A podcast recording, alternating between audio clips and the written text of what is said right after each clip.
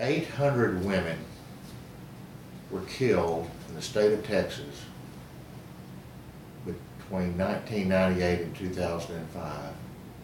In two thousand six, over a million were battered by their domestic partner. There is no purpose in submitting to this type of conduct, submitting to the risk, putting yourself in a position of danger. Texas provides, through its legal system, for a protective order. It's really the only way to get the police to enforce a domestic matter. Normally the police will just either arrest both people or they'll say, this is domestic, go hire a lawyer.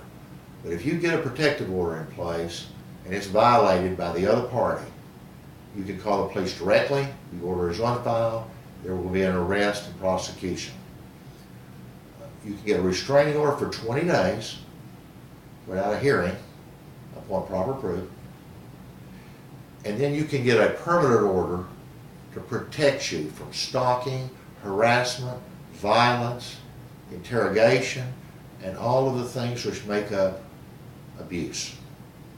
And you get it for two years.